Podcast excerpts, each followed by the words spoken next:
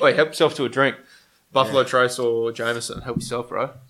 Really good that uh, Buffalo Trace. We're off.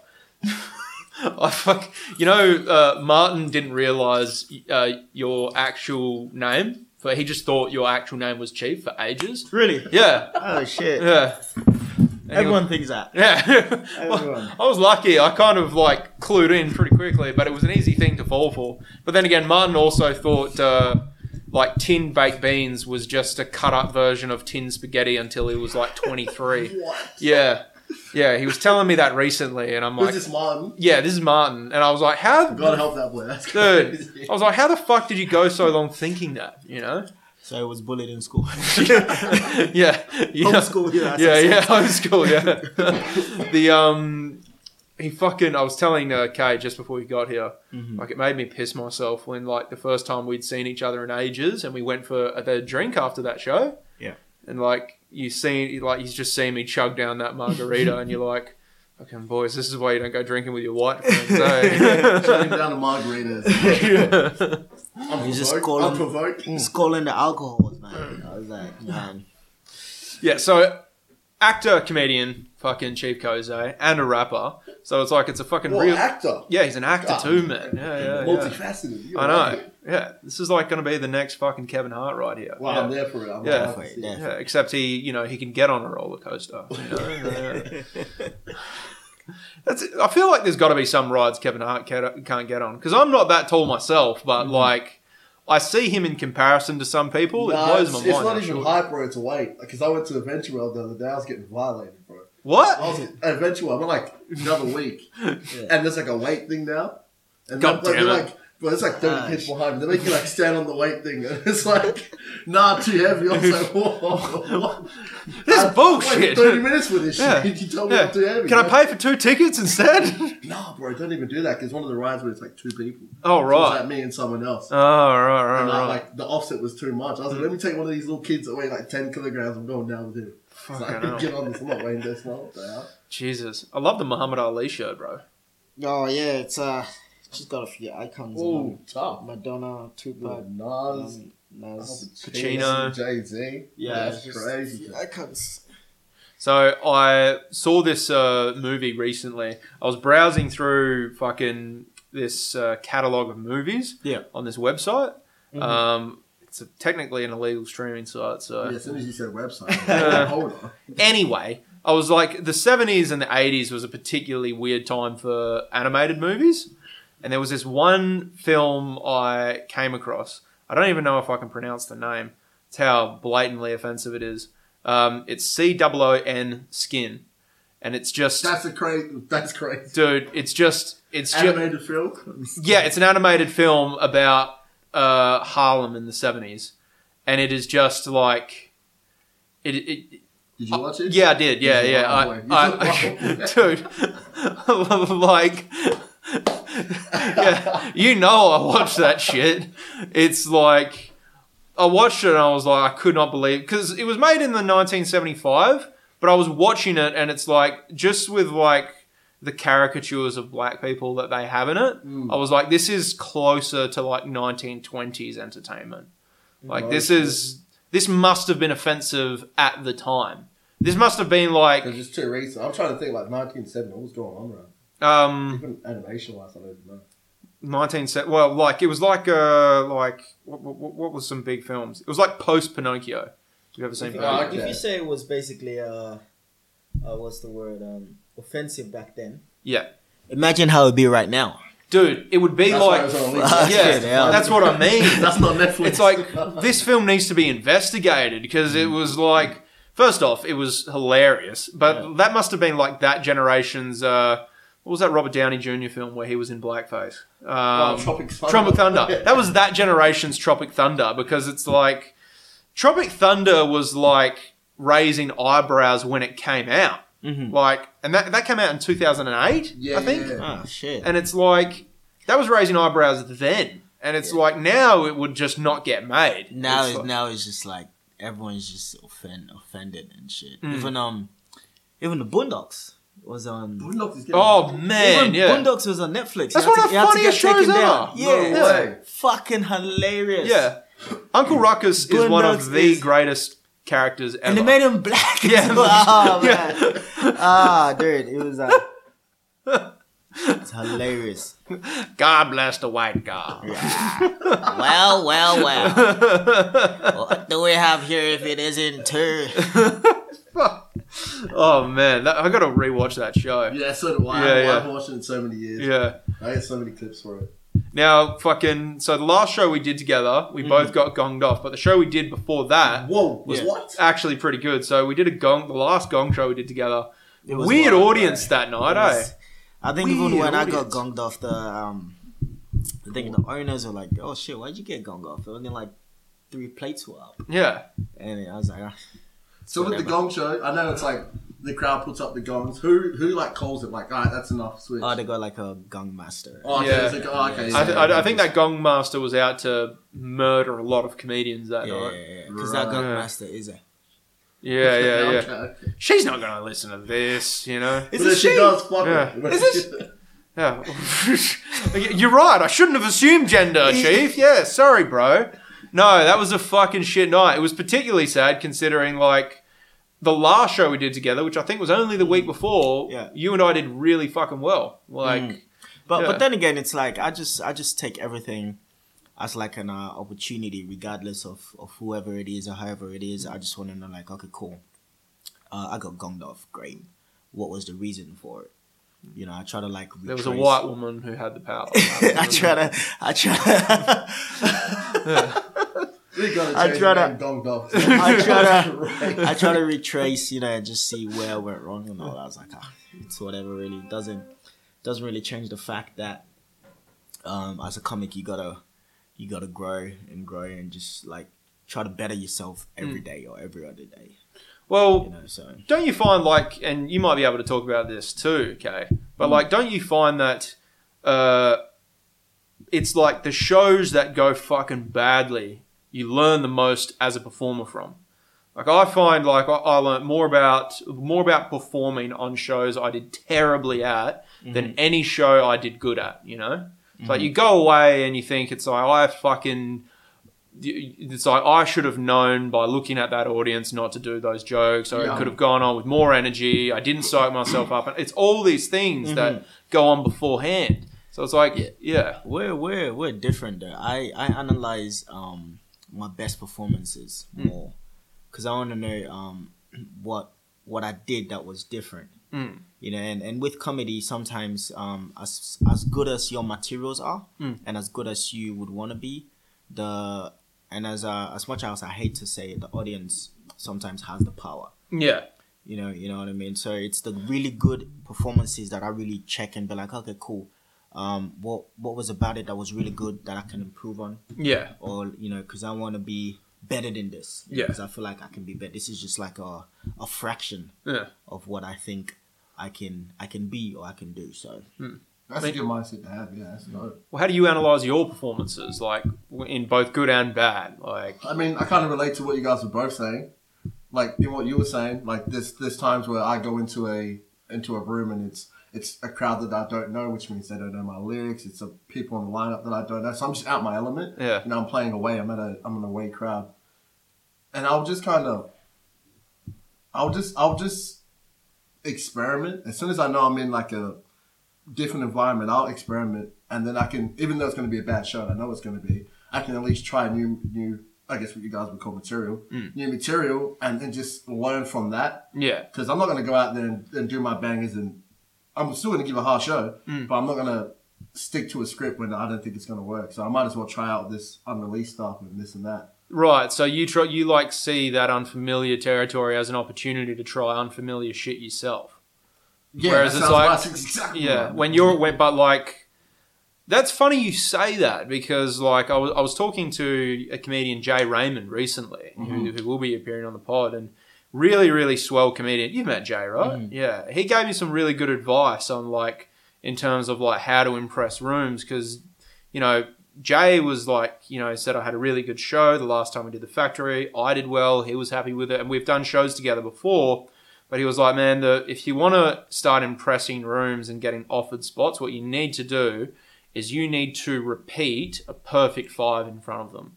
So it's like you need to repeat like a perfect set in front of them. And after that, it kind of changed my mentality of it's like, well, some rooms I need to go in and I need to impress both the crowd and the people running the room. Other rooms I go into are strictly like an experimental space. Yeah. So yeah, like that was one thing I noticed where mm. like I was like I've got to got to be more careful where I do my experiments and how I do my experiments, so to mm-hmm. speak. As a comedian, how do you discern that? How do you know which crowds will you experiment? I it's, it's different with the um with the comedians though. It just depends on on how the comedian feels comfortable on certain shows to do it. Like me, I was um discuss with Alex sometimes that I generally sometimes like to try new materials at the gong show.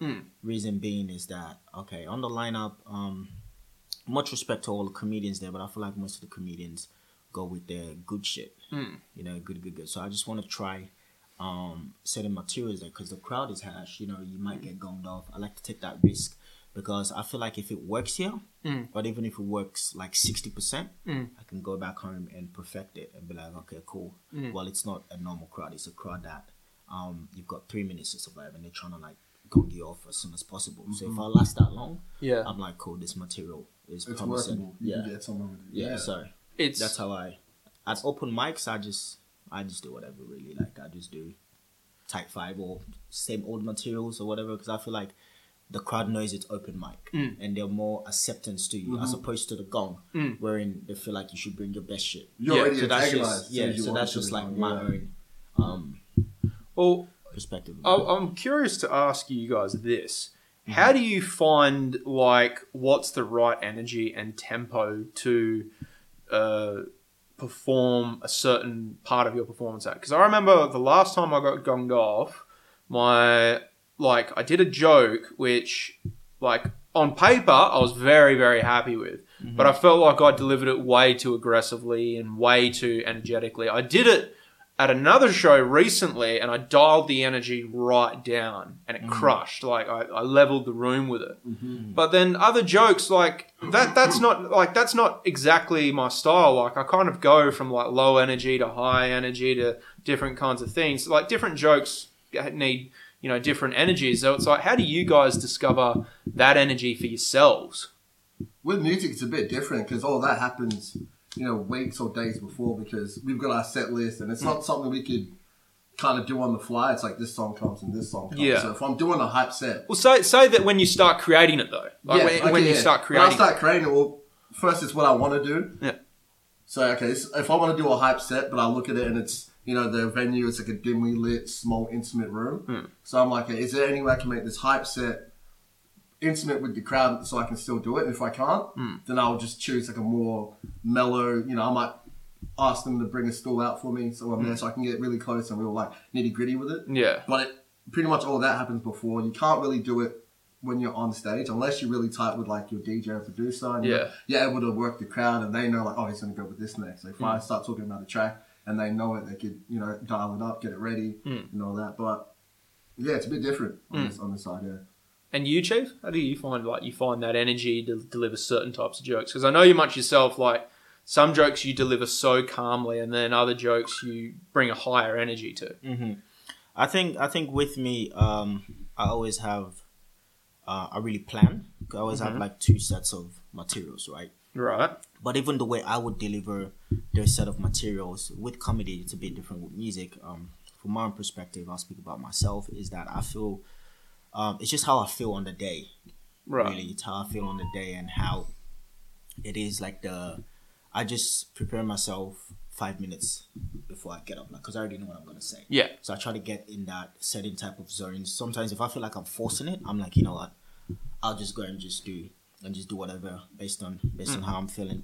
So with certain jokes, obviously, um, uh, with comedy, it's a build up. Yeah. You know, so you got to start with like the low energy, get people understanding your type of materials, and then you slowly build up into riskier materials and just see how it how it builds up. Like as you say, certain jokes I do it very calmly. Certain jokes I do it at a very high pitched. So I wouldn't really do the high um, energy jokes at the beginning Mm. because I feel like I'm also trying to understand the crowd. Mm. So it's just because you don't want to get them on a high level, then you say jokes that need like a medium. Yeah. Yeah. So I just. But then you, it's weird how you see those like like there are a few comedians who come to mind both on like in the in the, in the legendary status of comedy, Mhm. but also in like the local status of comedy. Like you get Andrew Wolfie, who's just managing to like main, maintain this static energy throughout his set and like no full stop. And then you get Tim Kershaw, who's just this. It's like he almost acts like he doesn't know what he's going to say next, but it's like Mhm. perfectly delivered every time. Mhm. And then if we talk about like probably the more legendary comedians, like um, a good example would be like Norm Macdonald Mm-hmm. or like um, uh, Patrice O'Neal, where they're just like calm, perfect, level-headed delivery the entire time, Mhm. and like it, so. So it's weird when you see someone who doesn't seem to be ramping up into more things. They just maintain an energy the entire Mhm. time. I think I think with uh, comedians, um, like the the local comedians coming up, right?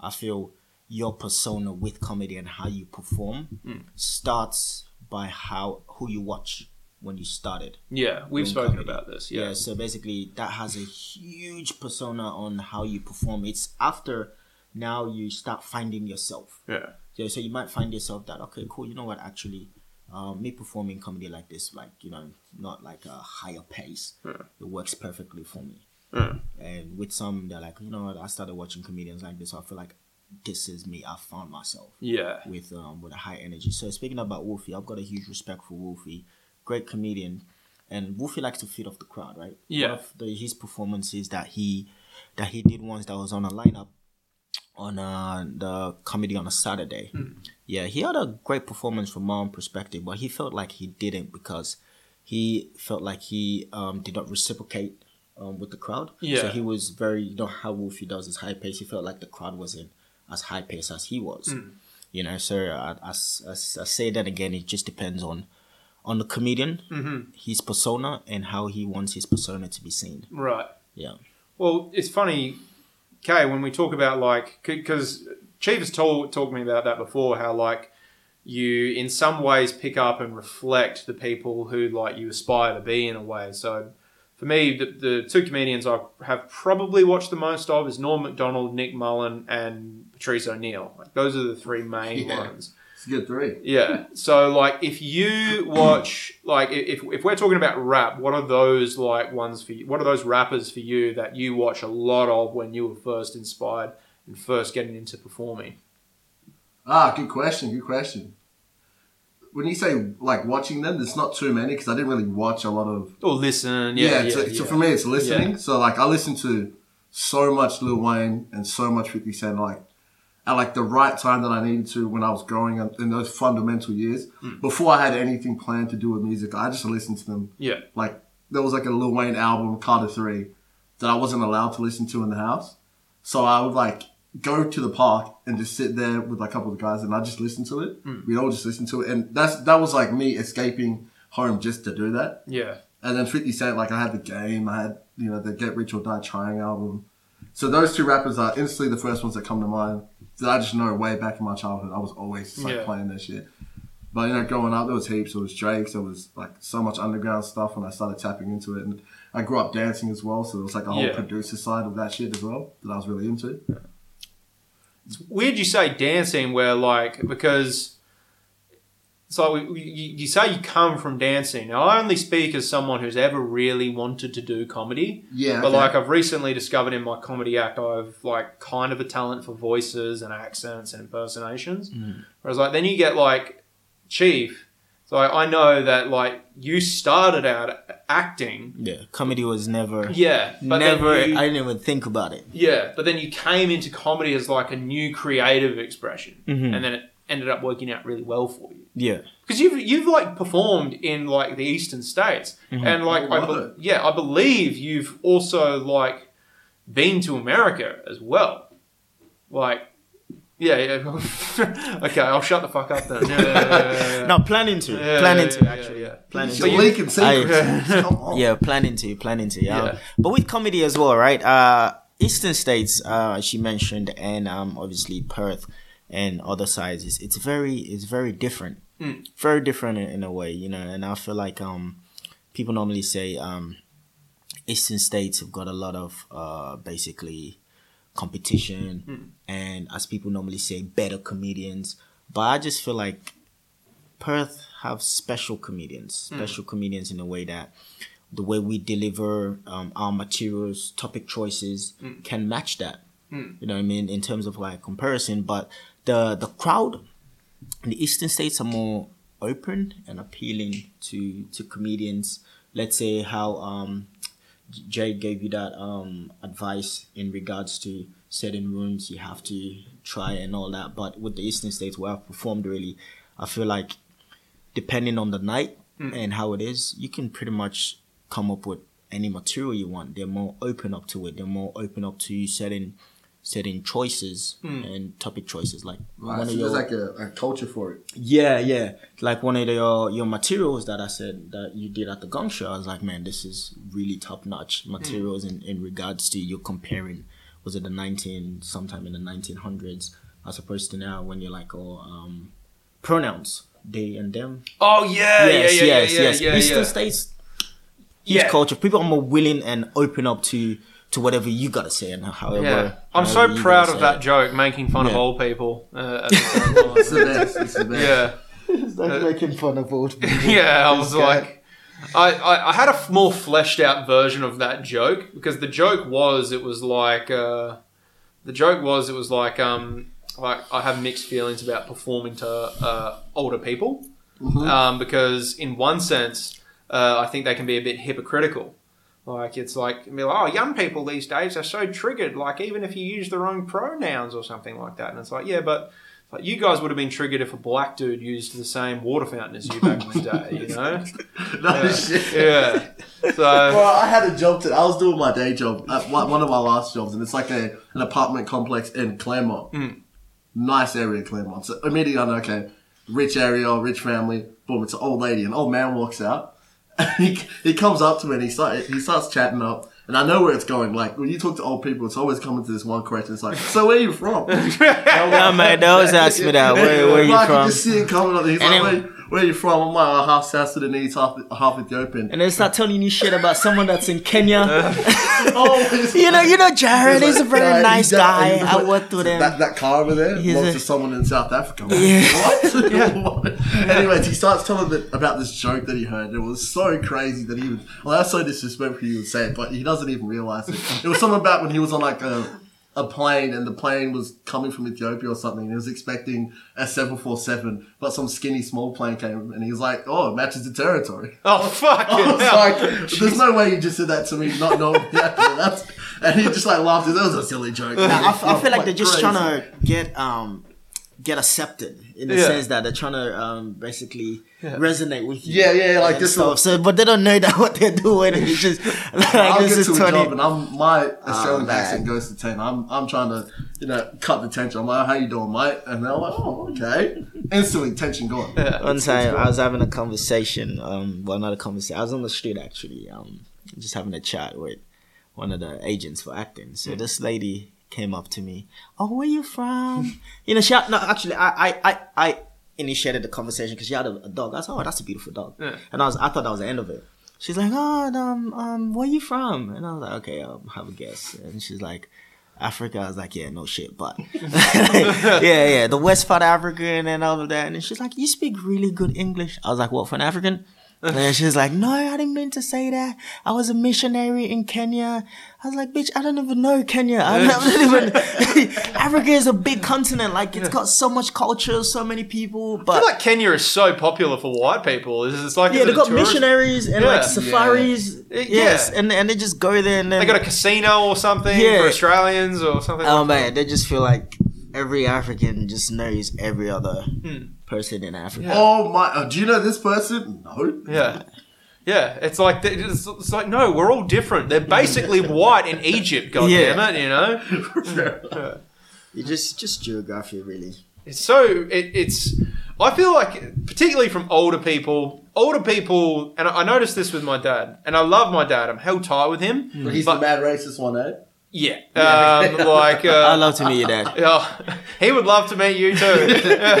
um, O- meeting openly racist people is a crazy Yeah. fun no, experience. like the crazy thing is, my dad just like says shit so matter of factly. I remember I introduced him to a gay friend of mine, and this gay friend was like pretty cool, and I'd like forewarned uh, this gay friend of mine who was at this party I was hosting, like, Yeah. yeah, my my dad's gonna be there, and like, don't worry, he won't commit a hate crime on you, but like, You'll he talk may it. say some pretty insensitive shit. And he was just like, oh, my- it's, oh, fine, man, I don't care. And he fucking said to this guy, um, fucking, it's like, you know, scientists theorize these days that uh, uh, homosexuality could be uh, caused by a bacterial infection in the womb. And I'm like, that's like, in in some ways, it's Where the like, fuck does your dad get these information? I had no clue. Like, some of, Racispedia? Dude, oh, like the deepest, most racist, homophobic Ah, part of man. Reddit, it must be. But like the fact that he was just like, uh, like I heard this and I was like, Dad, I'm really sure uh, my friend loved having his sexual preferences con- like compared to an infection. Mm-hmm. You know, it was just like, I just I just like people who has different opinions to me. Yeah. Yeah. Just want, just want to know why Yeah. you have that opinion. But a question to you, Alex, how how is your comedy journey um so far and what what you could say is the biggest hurdles that you have overcome? I think, uh, well, for starters, it's I feel like it's going particularly after Fringe. Fringe was a huge time for me because David Morgan Brown and I like did this little show together with a few other comedians, and it was just a little affair, but it was such a learning curve for me. And then I had this this string of like like six or seven shows where I did really, really fucking well. I was so happy with like my output and my writing output and my style of writing. Like I feel like the the way I write jokes has gotten better too. Not mm. just my delivery, but like I mean, you said it yourself. Like you saw me when I first started, Yeah. and then most recent performances. I like I feel confident that my like writing mm-hmm. has progressed. Um, I find the, the the biggest hurdle, particularly in Perth, is like is just getting the rooms mm-hmm. because it's like there's They've got specific people that they well, like there's certain, and I, you know, I'm not going to mention names, but like there's some politics going on in Perth comedy. No, and there it's- is. There is. Comedy politics. But I just crazy. I, I stay away from it, man. I just Yeah, yeah, that's all you can do. I just disappear, man. and Yeah. appear sometimes. but like there are enough rooms that are like super friendly and super accommodating. Like Nick Hunter at the Windmill, Mm-hmm. great room. I'd love to perform there. Actually, I haven't um You've never performed there? I never Dude, have. It's a really fun room. never have. Most times that um we've reached out on the on the days I've just been um I had some other things to do. But Dude, I just go down there on a Friday at seven seven thirty because Mm. often they'll just if a comedian rocks up, they'll just put you on. Yeah, I'll speak to That's Nick. I'll speak to Yeah. Where's this? Like? This is at Como uh, near the windmill. windmill. Yeah, the windmill. So you know as you drop as you like you On go the freeway? Yeah, yeah, yeah, yeah, yeah. Yeah, Yeah. it's right No there. way. Yeah, yeah. I thought that was like heritage or something. It is a heritage. Oh, there's like a, there's is. like a little performative comedy section in heritage now. Yeah. Oh, okay, Comedy okay, heritage. But like That's, I was gonna ask. Is there, is there like a like an epicenter of like the comedy scene? Like, is there like a like a building that's kind of just like where it all happens, like the heart of the scene? I mean, I suppose not really. Nah, they've got so many rooms. Yeah. It's okay. Yeah. Now there's just- more rooms than ever. Like Mm, they just just choose. opened two new rooms at the Ellington, and then another one. I, I forget the other one. But then me and David Morgan Brown are running our little room in Leederville, which is like really starting to pick up now, which we're pretty happy with. But like, yeah, th th there's enough accommodating rooms where it's like you you can avoid the politics of Yeah. it. I- So uh, I'm trying to t- test this um this theory, right? Um, I'm currently working on getting a room, right? And um and how I'm trying to get this room is uh is trying to accommodate it for like an all black audience. right, Yeah, because I feel like um can I be the one token white boy? no no no, no. what I mean by um the performance um the comedians obviously is not gonna be black. Yeah. What I mean is the whole crowd Right. is going to be black. It's just to just to see um just to get comedians to probably test other waters as well with terms of like materials and see that's when you kind of neutralize your materials because obviously what people don't uh, understand is um certain materials for black people Mm. don't work for for white people, Mhm. and selling materials for white people. Black people would just be like, "What the fuck is this guy talking about?" Mm. Yeah, but it kills with a white crowd. So it's just that theory of testing. Okay, um, this material didn't work with a with a with a black crowd. What if I'm performing somewhere and there's like a neutral crowd, like blacks and whites? How can I basically um get this joke to flow and all of that? So that's a theory I'm trying to. And I've already I've already got a great joke for the room. Yeah. This room. I want to go in there and I'm going to say it's like I get so nervous before I go on stage. My friends have to remind me. Just imagine there's no one in the audience. it's great because I don't have to imagine it here, guys. it's fucking. It's like I like my dad. That took me and a my second, dad is, you know, my dad is. uh, I'm different from my dad. no, no, don't laugh. Some, someone, someone laugh. I feel like comedy is all about. Um, nothing is funny.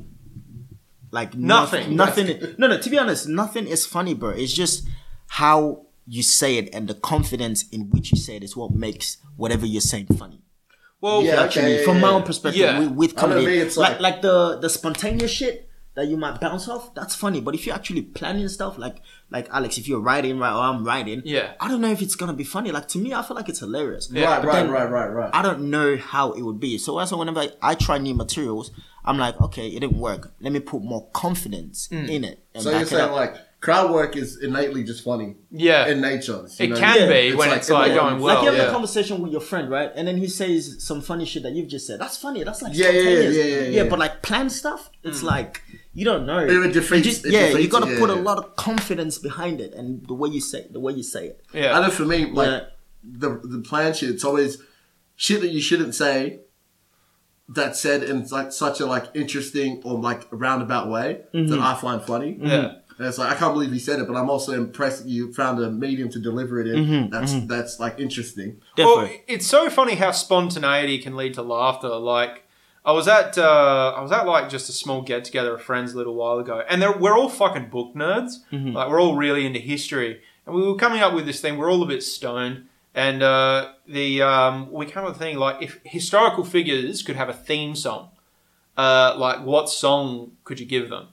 Now, like, there's a friend I know there who's like particularly mischievous, and I can see the glint in his eye uh, because because I know who he's hoping he pulls out of the hat because we like put write down random different names of historical figures, and he knows who he wants. He wants the name that he put in there back, and thank God he got it because What was it was Adolf Hitler. I Yeah. fucking And- love Ralph. What can you say? It was and Tina Turner had just died. Yeah.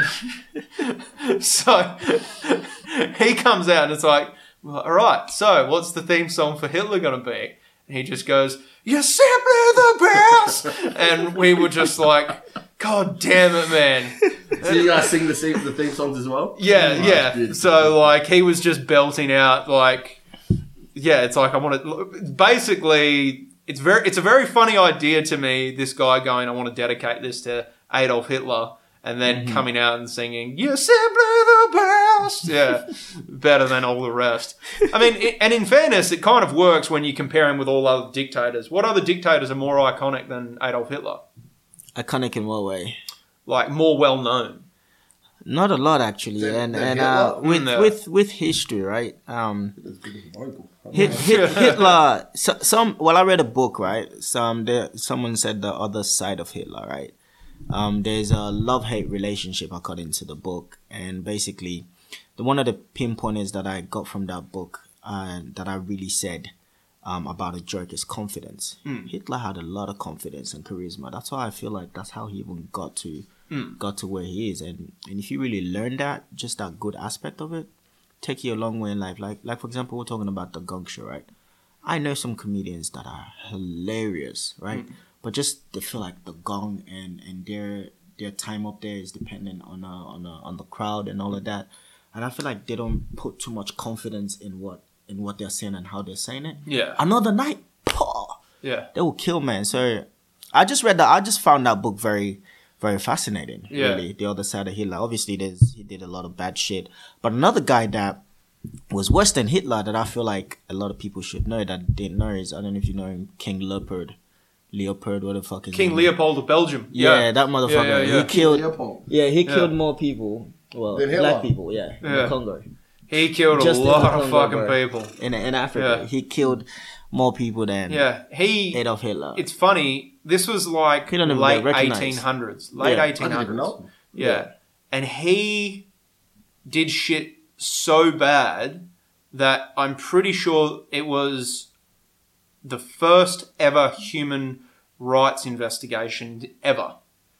Um, because he did so bad and he was investigated by other white people. Now think about that for a second. It's the Yeah, late for- 1800s. How bad do you have to treat black people for other white people for other white people to go, hold That's on a sec, bro. generation. That's Yeah, crazy. yeah, that's like so fucking And what was he? Was he like a king of Belgium. king of Belgium. king of Belgium? Yeah, yeah, He just went there, um, got a lot of In the Congo, resources. Yeah, Yeah. a lot of resources, exploited the people, killed yeah. the people. Would just all that. work people to death. Jeez. Pretty Yeah, much. yeah, and like when it was time to like kill them because they couldn't do any more work, like he would make sport out of them, like the Oh, yeah, so- oh, okay. okay. yeah. So it was it was pretty fucked up. I remember reading about that and like. Yeah, that is like one of the fucking unsung horrors of Bro, Yeah. I was gonna say heroes. I'll- the unsung Oh, you were heroes. Unsung. I was like, no, he isn't. No, he isn't. No. I'm gonna say heroes. bro. Read, read about it. Please. Nah, I got it. Yeah, King King Leopold. Yeah. Point is, fuck the Belgians and their chocolate. Okay. True, Um, true. I did want to talk to you guys about this. So the show that you saw me that we both got gonged off at, Yeah. I was second last, Mm-hmm. which I didn't want. I felt like I'd had a string of good comedy shows, Mm-hmm. and maybe the the room was like seeing if I could pull it together and rally to fucking like you know maybe get a weekend spot or something. I don't know, but Sarah is very very nice to me, Yeah. and she's been giving me a lot of good feedback. She, she's an awesome, awesome person. Awesome. Just to say that, Yeah. awesome. and uh, but I was I'd never been on that late in a set at the Gong Show before, Mhm. and I fucking felt a massive fucking anxiety attack come on me like right before I went on stage, and it was partly to do with just seeing the comedians that got gonged off because good mm-hmm. comedians got gonged off that night, mm-hmm. and seeing the comedians who got through who got through, and it was just like I fucking. I thought like literally a minute before I go out on stage, this is gonna fucking like fail so badly here. That's the problem, my guy. Well, That is- that's the problem. How like- do you? Because every comedian, right? I I get anxiety as well before going up on comedy. How do you? How do you overcome that? Well, I didn't do what I normally did. Like when I'm feeling particularly anxious, Mm-hmm. I fucking I like chuck my earphones in and just go into my bubble. Mm-hmm. But people were violating that fucking bubble on that night, so I just felt that like I felt like I got to start riffing with other comedians. Like I kind of want to be on my own right now, but that's not. I'm not fucking getting that opportunity. So I may as well just fucking you know riff with them. And then yeah, that kind of fucked me because I feel like if I'd done that, it would have been okay. You know. Do you guys have any similar rituals like before you go on stage to just reduce the nerves? I'll let Kay go. Gather Um, yourself. go first on this one. I was just thinking about it, and I don't think I had anything that I do intentionally, but I do realize if I'm ever if I'm ever unfamiliar with my with my scene, and I think that gives me some anxiety. Yeah. I'll before my set, I'll go into the crowd, and whoever's on, I'm just gonna enjoy it with them, and I'm gonna get in the crowd. I'm gonna be a part of the crowd. Right. I do it for like 30 minutes, you know, 15 minutes. Introduce myself to people. I don't tell them I'm going on. Hmm. They might know, they might not. And then when I do come on, it's almost like a sense of, oh, this is Yeah. was bro that was right here. Now we've got that that connection. It makes it way easier for me to just you know do what I need to do and talk to them and perform to them. Mm. But besides that, no, I think I do get nervous. But when I get out, when I get on stage, it it just seems to just you know evaporate as soon as I'm there. It's like oh, the Yeah. to do. Sometimes it does to me. Sometimes it does. usually it's getting easier and easier, but like sometimes it's still there. So like, how do you manage it, Chief? Um, with me, uh, especially if it's like um live shows and all that, I go super early, like an hour before the show, just to Mm. see room empty and all of that. I I see normally see at the gongs or wherever I'm performing. I obviously go go at the back room, say hi to all the comedians, and then I leave. Mm. I like to be alone Mm. and even if like someone's next to me or I'm sitting down, I just shut everything down and just be in that Yeah. in that moment alone. And then that's just how I how I do it. And five minutes before I feel like I'm next or about to go up, then I go into the green room and try to feel feel my my set. But I'm always repeating it in my head, Mm. like you know, like just trying to memorize a very um good time that I really performed. That I felt like that performance was amazing. I just retrace it. That's why I always record myself. Yeah, Yeah, so on the way coming as well to the shows, I listen to myself. yeah, Mm-hmm. Even in if, if it's the materials I'm gonna say it or not, I just listen to myself Mm. and just um get in that zone. I've been getting more and more into recording my sets, and it, it it helps like watching it back. You a can lot, just or even listening, man. Yeah. you feel like, oh shit, this was good. I can do better. Then you start writing it again. Well, And yeah, that- Sometimes you even say things that, like, there's so to cut you off. There's one thing that um I performed once, and the punchline wasn't even the punchline that I planned. Hmm. But just because I recorded it, I was like, shit, this punchline got a higher laugh than my actual punchline. Yeah. Let me see how I can fit it into yeah.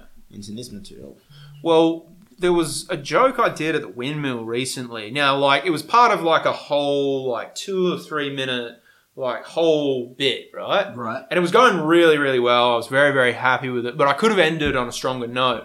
Mm-hmm. And like I, if I if I could have done things again, I would have just cut it off at a certain point. Mm-hmm. But like I wanted to see if I could flesh it out. Mm-hmm. But it's like it's it's interesting how those experiences like you know just to like fucking rein it in. And it's mm-hmm. like like in, in terms of like your stage performance because i know like rappers like to fuck around with like their like producer on stage their dj Oh, and the audience a bit. Like when you're trying to hype up a fucking crowd and trying to get in, them in the zone is there like is there anything you take from other shows onto the stage to be like i need to do this to get the audience on my side before i perform or something like that Yeah, usually it's just a lot of movement. It's it's cap- capturing that same that energy that I have because even though you know sometimes I might lean on the BPM and the hype of the song. Like I know when this song comes on, no matter what I do, the hmm. crowd you know once the beat comes on, the crowd is you know they're moving. They're. Yeah. they're doing this. I'm not even saying anything, but they just start doing that. Yeah. But sometimes I I'll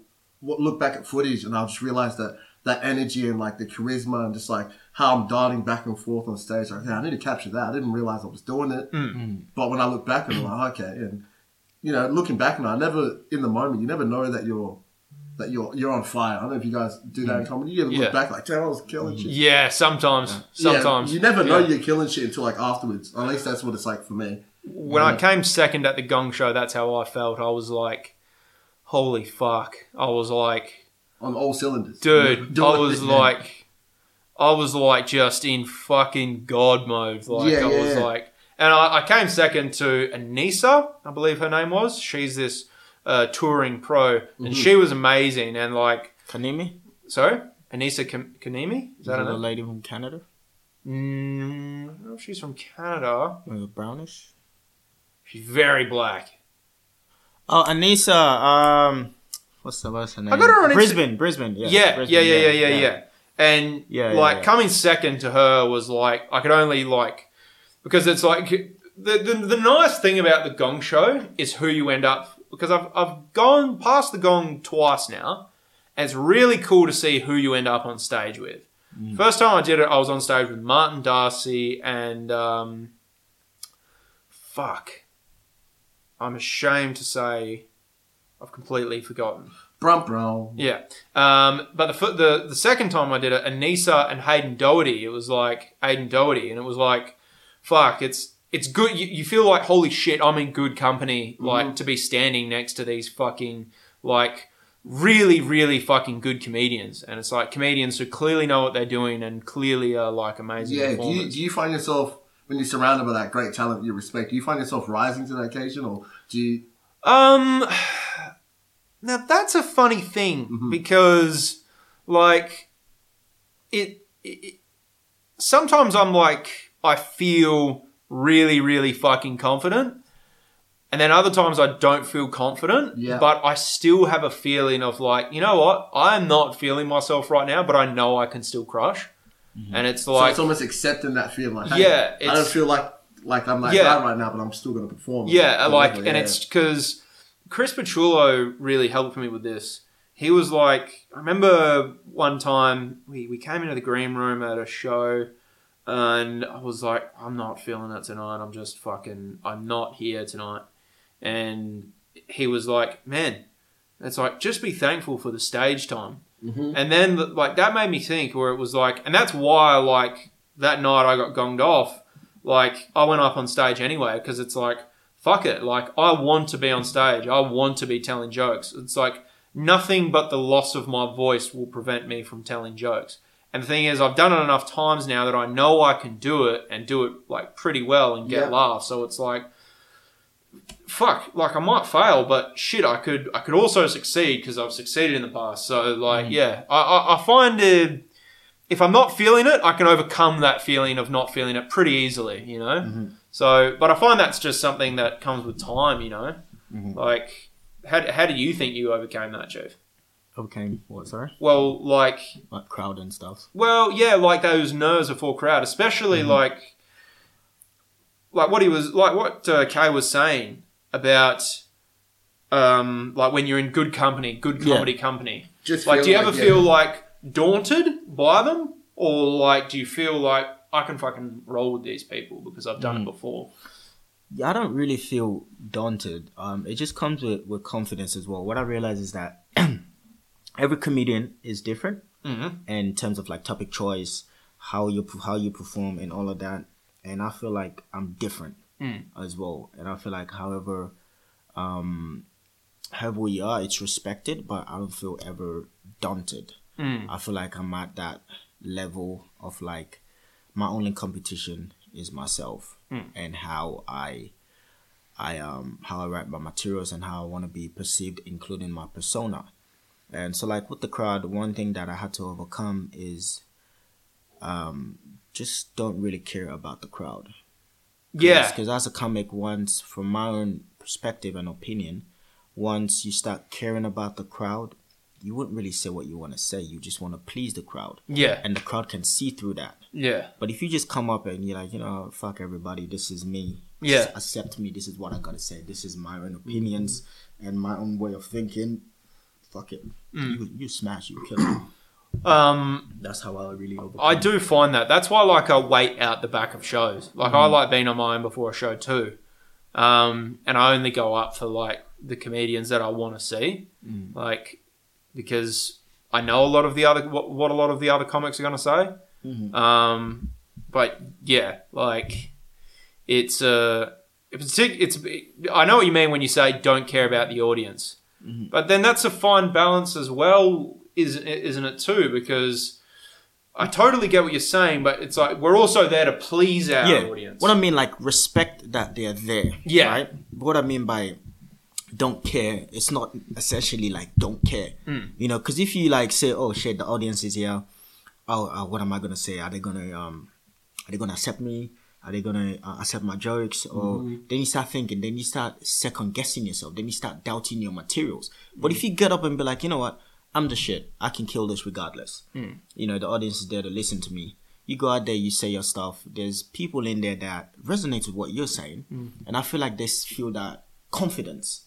You know, regardless of like what you're gonna say and how you're gonna say it. And a great example of this, um, we might agree, uh, is uh, is Patrice O'Neal. When Patrice gets up there, he he respects the audience. We feel like yeah, the audience is there, but you know, this is me. This Yeah. is this is how I'm gonna say. It. Jim Jefferies is a good example as well in terms of like just getting out there and just being in your own aura and inviting the crowd to be in that aura, as opposed to the crowd has their own aura and you're trying to Yeah, fit yeah. into their aura. I get you because they Yeah. get out there and they tell you how they um, feel, and they know that people in the crowd are going to resonate with that. And That's where the comedy comes from. Yeah, so There's a question I want to kind of. I'm not sure how to frame it, but with us rappers and you know dudes that make music, the art of rapping and the performance sides are two very separate things. right. Because you know your your product is the music, and when you put it out, and the live show is something that comes with it. Is there something like similar you guys have with the bits, where it's like you have a lot of pride and a lot of a lot of stake in the bits that you make separately from the live shows? Um, I find it, there's there's a lot to be said for like the the writing process. Um, in terms of because now I'm becoming a heaps more confident writer. Like I just I, I just feel like when I write certain things, it's like I know this is funny. All I've got to worry about is how I present it now. It's like the the, the key is in the presentation, Yeah, yeah, not course, the joke course. itself. Yeah, yeah. I'm confident in the joke. Um, So it's like that's where I find the real like mix and match and like crossover is. But like it's a very hard like balance to strike because yeah, I I don't really fucking know. It's it's it's a hard one. It's like I find the the most I get is the the writing part. But then in another part I don't want to be committed to the, the I don't want to be committed to scripture. Mm-hmm. I like leaving enough wiggle room, leaving enough like like breathing space on stage so that if I can go in another direction, if I see an opportunity to go in another direction, I can. So that's where I find is the right balance in, in coming up with coming up with a joke that I don't feel like too committed to. Because like I remember when I first started, I felt like I needed to rehearse the joke word for word for word for word. Now I just write down dot points. Yeah, right. Like yeah, okay. yeah, like So I it's don't like freedom within the joke almost. almost yeah. So like yeah, and when I write dot points down for jokes now, rather than writing like a whole fucking page for a joke, I go like, well, I start the the intro for the joke is here. I go to here. Now, if I get here, I can go in these two different directions, or then I can go straight to here. So it's like rather than going through a whole script, it's much more like, well, let's see if I if I get to this point and the audience is reacting this way, I can go in this direction, or if they go if they're reacting this way, I can go in this direction. So that's kind of where I like to do it. That's kind of how I like to do it. Um, how do you find it? How do you find it, Chief? Yeah, I, I agree with you as well. Like um, leaving enough room for uh, for freedom, Mm. basically. Uh, and one example is one of the jokes that I that I normally say because during that height of um of COVID, I was doing that COVID joke in within the moment, Mm. right? Like, okay, COVID is here, and then um and then ISIS is not here. Mm. You know what I mean? But now that COVID is is not here or is here, but people are not scared of it, Mm. it's kind of like saying I miss it because it prevented this, this, and this. Mm. So if I said I missed it when it was there, there wasn't like you know not enough room for it. But I feel like writing process and um and performance processes for me, I feel like um it's it's the same. It's similar based on how I do mine. Is obviously I write and then I rehearse Mm. everything. I rehearse everything and I rehearse it in a way of how um I listen to it as well. Mm. I rehearse myself, I record myself. Okay, cool. This is good. But I feel like this word that I said wasn't too confident because of the way and the pitch tone and the volume in which I said it. Let me put more emphasis on it. Mm. You know, so and then I take that now on stage based on what I've rehearsed and based on what I write.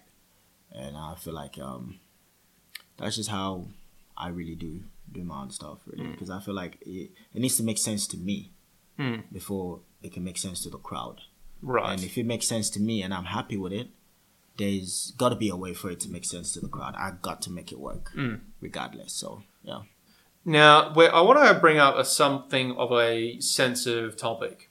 Now, because I was confronted with a fucking issue about a, a friend We're gonna solve it right now. Well, no, we're not because it is it, is- it, it is sold, but like, and I won't go into details. And Chief, you don't need to reveal anything, but like, I know you had a fucking issue, which was like, if it like if it panned out differently and you like went a different route, it could have ended fucking really bad for you. yeah, Now, like, I had this fucking issue with a friend who was like, they basically they were making OnlyFans stuff.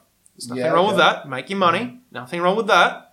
Problem is, is that they were making it with their ex boyfriend bo- slash boyfriend. I don't know Mhm. what that deal was. yeah, Their ex. This is where it gets confronting, and it's like this ex boyfriend boyfriend is like a pedophile, um, and it was like it was so confronting to me. How old is the person in question? Uh, he's 21. No, not the pedophile. The OnlyFans. 21. Okay. okay Yeah. Okay. Okay. Um, and it was like really, like it was really fucked up, and all I could like fucking like there was a lot of fucking like revolting things about that and fucking disgusting things about that and i just i felt fucking physically ill because i was very very like close and friendly with this person i find out this about them and i'm like this is fucked and it's like And are you revolted at the the person that's doing it with them or the pedophile in question? well both, Both? because it's like I I mean, don't, the, no, the pedophile's fuck. It's out, you know. Obviously. you fucking hate- But, And that like- person's like, how could you? because it's like how could you knowingly be with someone like that you know what i mean it's like Yeah. how Did, could you did, did she know? she knew Okay. okay. she knew Alright. oh yeah so um, now I've got too many questions.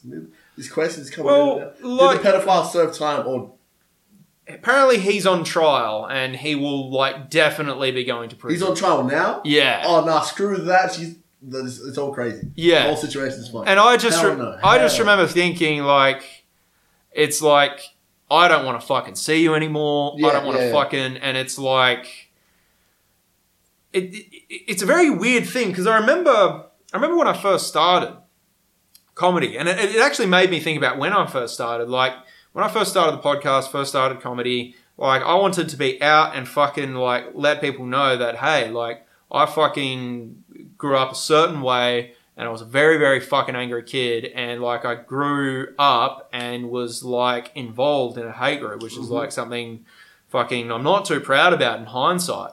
But it's like, it feels like, it, it feels like fucking. I, I look at celebrities these days when, when dirt comes out about them. A lot of the shit that actually comes out about them is forgivable. It's the fact that they tried to keep it secret yeah, which yeah, fucks yeah. them up. And I like, I just remember fucking thinking, it's like, I don't want to be like friends with this person in 10 years' time when something else bad comes out about, uh, like about them, you know? Yeah, totally and it's like, like, where's, where's the, like, where's the point of like uh, forgiveness for shit like that? For because me, I think it's that's why I asked the question if the pedophile served any time or had any justice served. If he hasn't served that justice yet, then I just don't think it is not. I'm like I can't forgive you yet. Like yeah, say say he did some fucked up shit, did 8, 10, 15 years, fourteen years, got out in eight or something. yeah, Then I have to trust that you've maybe grown and been rehabilitated as a person. where Yeah. you're now worthy of forgiveness. yeah. And that's how I feel. Like you, you know, everyone deserves a second chance, maybe. It's, it's No, a tough one to call. I have to think about that while saying it, but like, yeah, like at its core, like, yeah, No, but deserving a second chance is basically people have to have to see that you deserve the second chance. Yeah, yeah, yeah. I mean, and and with things like that, it's very, it's a very tricky one. It's a very um difficult one, really, in terms of like obviously pedophiles, and then uh, what I read once um in a book was that um pedophile always go back to to their traits either way Mhm. you know and um they, they've got a saying in my language um monkey no they left in black hand. So basically it's saying that uh, a monkey is never gonna leave his his um his, his black hands because hands are black so it's not words like it's with him all the time. Yeah, you know It's so so basically does, this this stain is gonna be on him regardless of if he's trying to change himself rehabilitate himself Yeah. and all of that. But kudos to you man. I think it just depends on like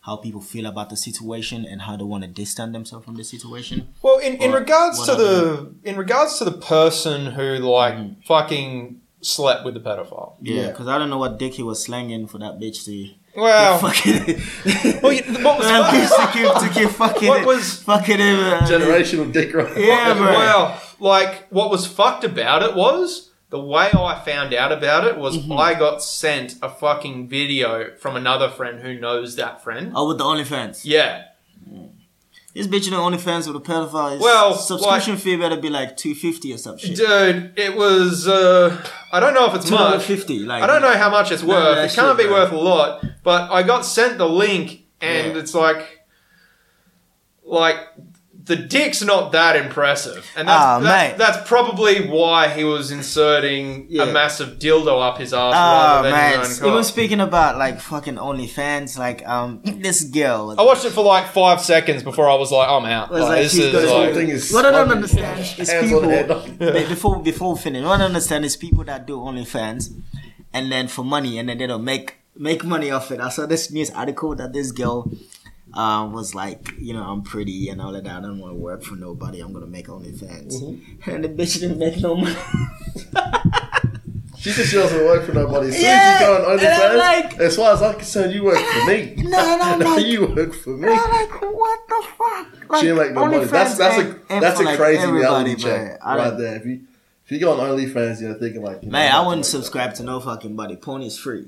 Exactly. Yeah. Sorry, why the fuck would I pay to go watch titties when I can just Google the titties Yeah. or whatever? You know, so, so Wise it is- words, people. Wise Yeah, words yeah, from yeah. Chief. Yeah, like fucking, why pay ten Yeah. bucks? But like that bitch was like trying to No, Yeah. man, I see. No, I'm, that- I'm, I'm pissed that, now that bitch. because a lot of because a lot of people are making money off OnlyFans and they feel like like it's a job. They feel like um as I look however way you want to take this, that's however you want to accept it, accept it like that. But some people feel like no, some women because they've got OnlyFans, they feel like pussy is an achievement, Mm. and the only way to feel that is because some dickhead men make them feel like pussy is an achievement. Yeah. Like, you know, subscribing. Oh, can you, can you, can we call one on one? Can I see your feet, your toe pictures? Oh, can you do that? Like, dude, just fucking, just Google. I really want to start a an, an artistically experimental OnlyFans Hmm. where there's no porn involved. What I actually Yeah, I like do, this. what I actually do is like it's just. It's a POV of a girlfriend or a boyfriend. You can you can be whatever you want. We can customize the video if you're if you're a fella or a lady. I don't care. But like it's it's just me doing nice things for Yeah. you, like bringing you coffee in the morning or Ah. bringing you breakfast I like in that, bed. I like that, I like and that. like I'd love to try that out and see People if I can make money from that. because Yeah. they'll feel like you're doing porn. Because OnlyFans is like fucking. Oh, someone will jack off Yeah. to it. Like, like- OnlyFans is like Netflix, bro. You don't know what the fuck to expect. Some people, Play something. some people Yeah. just just take like other people's pornos and then uh, and then um, market it and feel like that's them. And then once you subscribe, you Yeah, don't, yeah, you're not yeah. getting your ten dollars back. You're not getting your 20, 20 bucks back. You Yeah, there's no none of refund back. policy for OnlyFans. Exactly. Yeah. So all you gotta do is cancel. But we the- know, I know this guy. renew, This like- guy is like, he's just someone that's just funny as is. Like, he doesn't do anything, but he's like the most funniest dude that's walked the fucking face of the earth. We had a deal of making him an OnlyFans page where he has videos titled like "Stepmom Gets Stuck in Dryer," hmm. and the video is him genuinely helping her out Right. and just like playing off titles like that, like just subverting it. Yeah. Like stepsister doesn't go to school one morning. Hmm. And then he just like gets up and takes her to school and comes back Man, home, and that's got- the video. They've got porn addicts, bro. I was reading about it. They've got people who just fucking wake up and record themselves. Like they just got porn, like people porn addicts, like not the ones that fuck, the ones that just every day just they just feel like Yeah, they they're addicted watch to watching porn. it, yeah, like I just gotta watch porn, and then uh, like you know, oh man, like fucking go get some vitamin C or something. Yeah. So fucking Go Nah, talk. Go get a talk to someone. sunburn, yeah. Porn like- addiction is crazy because it is. It's a real thing. And and women are exploiting this man because they know they've got weak men. they that make just- money off of men's weakness. That's they've crazy. They just have people that just feel like That's crazy. Yeah. some people are just weak to even approach women. Those are the people that they prey on, and then they become school shooters. Like fucking I had a I had a joke I wanted just to do. Yeah. spread your legs. Let me let me hit, bro. Because like fucking. Do it for the kids because they're gonna die soon. Because I read one of the school shooters. He's never had a girlfriend. Hmm. He he he became a school shooter because um he tried to he was really nice to this girl on Snapchat, and then she started making fun of him for views. You know, oh, I told this guy I'm, not, I'm not, I'm not, yeah, I'm not interested in him. God. You know, and he keeps coming back. Like I understand, but some people just feel like, oh, let me try harder, let me be nicer, in, in a certain way. And then he got bullied because of that, and he's like, you know what, fuck it.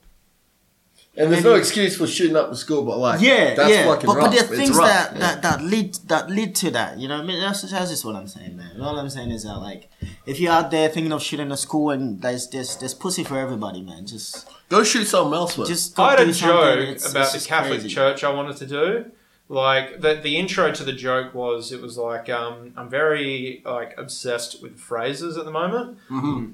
Like there's this phrase going around uh, saying "fuck boy summer," and uh, like boy summer, baby. yeah, and it's like originally I thought that was a slogan for the Catholic Church, right? You know, Man, so- Oh, like- Catholic Church are, are another are another people, bro. And then I wanted to get into the section which was like, yeah, but Catholic Church gets a lot of bad fact. They've actually did some good shit. Like Did you know they were the first institution in the world to say a woman can only enter a, enter a marriage by choice?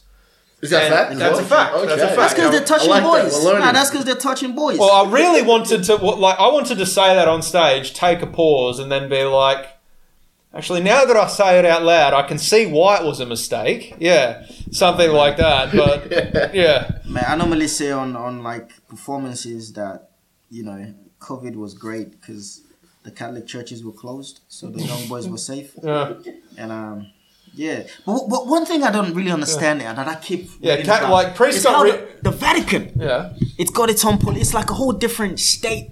Mm. Like within within a state. That's just what I don't understand. I'm really trying to. And then they've got um the the, the Yeah, we got Catholics- Tasmania though. Yeah, they said the, ca- the Catholics they've got this thing called Chamber of Secrets. And I thought religion was meant to be transparent. Like, what what are the secrets? Like, certain people you can't go in there unless you've got a certain level clearance Yeah. of like going into the Chamber of Secrets. Yeah, like it's a fucking. Gotta I, speak I've heard past about the time. that. There's this. There's this hidden library like deep mm. within the Vatican that ha- holds all kinds of shit. Apparently, it's got like the last copy of the Dead Sea Scrolls. My It's uncle was like- a pope. Just to put it out Oh, there. what? my, my uncle was. No, a you pope. said Chamber of Secrets. Trust me, I got Like- sidetracked immediately. Yeah. My uncle was a Immediately. pope. He actually went to I don't know Rome or somewhere later, sometime in his. Well, life. because there's a lot of people don't know this, but there's three And then- popes. Yeah, Three. Yeah, there's the white pope, there's the black pope, there's the grey pope. yeah, And like the black pope and the grey pope are actually kind of secret popes. So the black pope is the head cardinal of the Jesuit Ju- order. just before you continue, whatever you're about to say, is it gonna get us killed? Maybe. Okay, Uh, don't say. I, okay, I am not in yeah, this chat. I'm not in this group. I no, didn't no, give no, a damn no, about no, my no. Pope Continue, business. continue. My I'm just Pope saying because. But As far as I'm concerned, the Black Pope is Morgan Freeman, so I'm I'm alright. No, Yeah. but but this this um as I was saying, my uncle was a pope, right? Well, well, he tried to be a pope. Well, he went there, he got his pope certificate or whatever, Departmentship. right? And then you mean a priest or like a pope? I don't know. He calls himself like- a pope. No, no, no, no. He calls himself a pope, right? And then so he went there, studied and all of that, and then he came to to Africa to do his popeness, and then he realized that being a pope in Africa don't make you money. Right. Yeah, so let me be a pastor. So now that motherfucker is killing it. Yeah. Pastors here are suffering. Let me pastors here, you gotta go to Africa, man. Africa is where you gotta be to make money. So he felt like, you know, being A a pope. pastor pope in Africa, bags, money. That But even even America, I was reading. I saw this thing on the news. One of these pastors has got a a, a um a private jet. He said he was selling holy water. Like how the fuck How the fuck do you sell holy water? people watch it on television and then they're like, "Oh, we're selling this water. It's gonna change your life," and then they buy it. We should Like, try this in Australia. about- it's I feel like there's a consumerism. market for this in Australia. There is, there is yeah. people like the one thing I understand in life. Yeah. is that there are two things that you use to control people: fear and hope. Mm. Give people hope if they don't have it. Like, because I know some pretty, they're, like, my roommate, God bless him, I love him, he's a lovely guy, but he comes from a very religious background. I know that there is, like, an extremely religious bunch of people down in Albany. And I know that there are some extremely, like, zealous churches in Perth. a lot of dirt. It's like, if we built one church, and then we just, There's know, too um, many churches, bro. yeah, we, may, mm. maybe, but like a grand But- spectacle. But not compared Yeah. to Africa, bro. Like the ones that the like the, the Muslims in the Chinese temples. You, you drive past people like that. yeah, That's, Every- that, that's how a you- fucking that's church. Yeah, yeah, yeah. yeah. Every street in Africa, it's got a church. that's insane. Yeah. Every street. Sunday, this street is screaming. It's like Adelaide. Yeah. Adelaide, Adelaide, very fucking. Dude, Adelaide has like a fucking ton of churches too. Do they? Yeah, Fuck. it's because like uh, it's this weird thing. It's like most of like the old families of Adelaide are Mm. like German, and that's because like the royal family of like Great Britain, they're all like descendant at the moment from like the German uh, royal family. They still got the royal family? Yeah, well, the the Germans don't have a royal family anymore, but they did back in the day. I mean, the British. yeah, they I thought still the royal got family died. No, No, no, just the, just the one. just the one, That's what he thought it was. just the all one bitch. Hon- Ah, man. Honestly, I was wondering if she would ever fucking go. Like, Yeah, when it happened, I was like, oh yeah, she does. Did have she to die of die. natural causes? Was it natural? well, I wouldn't say natural. She died of causes. she's not natural. That's She's for sure. natural. man, Yeah. because man, that, she outlived everybody. yeah. And It's, then, think of what she lived through. She she lived through World What? War Two. Yeah, Cold War. She lived through all Civil the monarchs, rights. all the monarchs. Yep. monarch Spain, Yep. all of them, bro. She lived through it. Yep, she outlived Joseph. St- She saw Adolf Hitler, Joseph Stalin, Francisco Franco, the Vietnam War, civil rights, landing on the moon. I just need to Yeah, wow. Yeah. five wow. minutes with that lady. I just just Yeah. explain Wow. to me. rock and roll. Did, did she write a book? Did she write a book? I don't think she ever wrote a book. She need, she would have There's been like no the bestseller, bro. Because Yeah, people she just want to wrote know a their book. experience of Yeah. like how she met She needs all to this. speak to she would have met so many interesting people. Yeah, Yeah, like Fuck. she met. Um, she met. Uh, what was the name of that like really famous African dictator? Um, Idi Amin. Yep, Idi Amin. Yeah, but she met Idi Amin. I, I, I disagree with you, though. I don't feel like Idi Amin was a was a dictator because it just depends on who you ask. of I course. don't feel Idi Amin. It's like one man's a- dictator is another man's liberator. One Yeah, man's yeah. terrorist is Yeah, another man's pe- freedom People fighter. normally say, um, yeah, yeah. She met a lot of people, man. She met a lot of people. She met, she must have met. Which is why, back to my point. "Simply the Best" uh, by Tina Turner uh, should be sung in testament of, uh, in, in my opinion, Saddam Hussein. Uh, yeah, Simply the best for Saddam Hussein. yeah. Sa- Saddam is the best. I. I want to come up with my own. It's going to take me a while. I want to workshop it while we're doing this podcast. right, are you going to dedicate it to a dictator too? Yeah, I'm going to dedicate. Yeah, Nice. I, I might search him up because I know like no dictators. Right, I'm right. not a fucking. I think you should do like Joseph Stalin. Like that's who you should. do. Joseph Stalin. Yeah, like that dude killed. Was he Russian? Yeah. Well, no, he was Georgian, but he was born in the Russian Empire. Right, right, right. Okay. So, uh, like, yeah, I reckon fucking come up with a theme song for Joseph Stalin if you can. Yeah. Shall, Right. shall we like go into plugs because we're at an hour and ten. Shall we go? Yeah, into, oh, yeah, right, You want right. to? You guys want to plug anything? uh, yeah, I mean, I know I, you've been dropping some fucking sh- like. I appreciate you. Lot Yes, of I. I've been, I've been, I've been trying to keep it up on my game. But yeah, K tha Sovereign on all, all, all um, social medias. You'll find me at there. Uh, if you want to watch me live, July 10th at the Royal Royal uh, Burger Place. I think I'm doing a little set there. Mm-hmm. But, but when does this come out? This is gonna scheduled to come out on Tuesday. Oh, okay, so you guys would have seen this already. But yeah, I'll be announcing that in the next week. My new single comes out July. Mm-hmm. What's your uh, Instagram? You say? June 16th. It's K tha Sovereign. That's K K tha Sovereign. T H A Sovereign. Learn to spell it. Yeah. Learn to Sounds spell like it. a freedom fighter's name, bro. Yeah, yeah, it K is. It's Anything you're titular. plugging, Chief? Yeah, I'm plugging this podcast, man. This podcast, all Hey, you yo. we need more listeners on this podcast, man. Plugging this podcast, plugging Alex. You know, he's doing very great.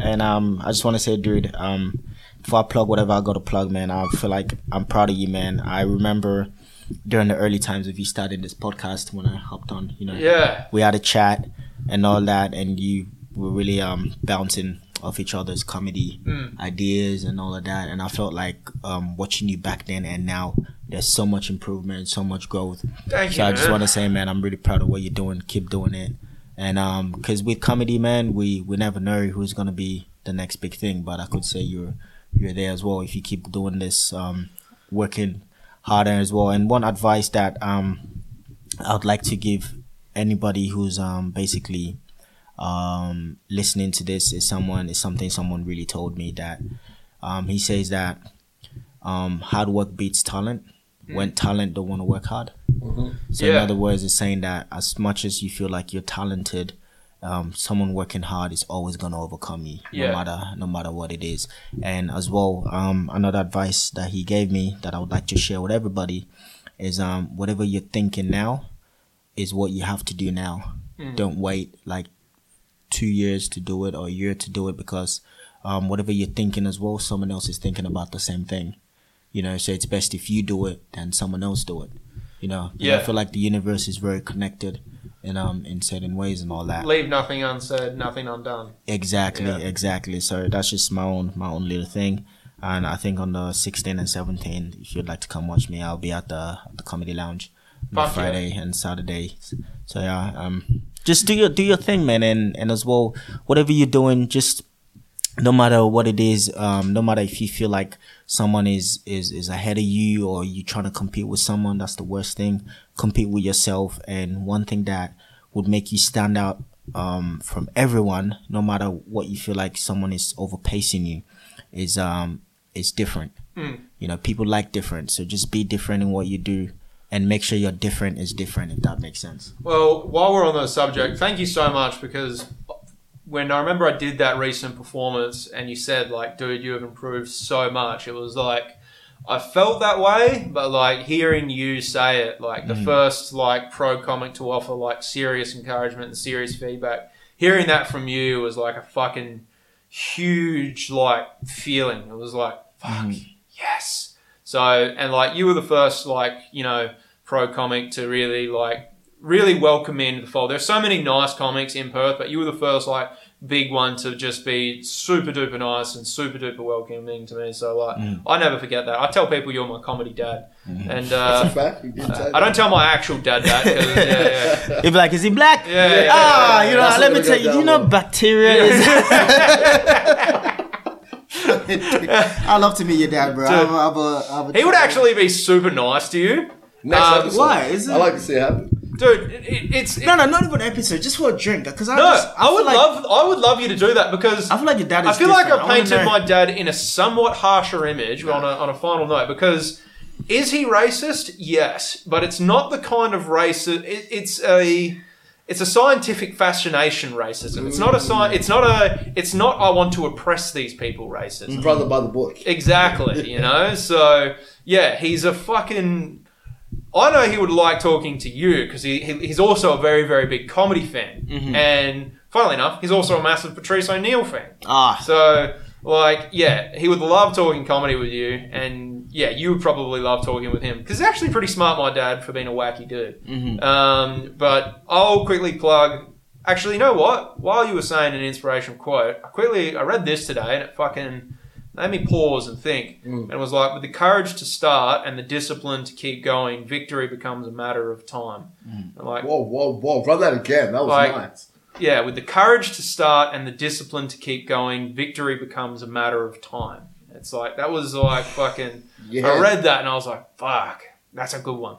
Um, Yeah, I I'll, love that. That's, yeah, that's I'll nice. quickly plug Sunday Slouchers, guys. Every Sunday at seven thirty, it's a little open mic 7:30. we run at the Twenty First Amendment Bar. It 21st is only ten dollars entry, and it is also a BYO food venue. You buy drinks on premises, but it's a sig lineup. The crowds we're getting in are bigger and bigger every week. We're very, very happy with the um, rate of growth. Come down and support it because you're helping local comedy. And to any of the comedians listening, um, all we ask is try out new material. That's all we want. We want a fresh room, trying fresh comedy every week, and we'll have you on as many times as you want. Guys, this has been Professional Anal Degenerates. See ya!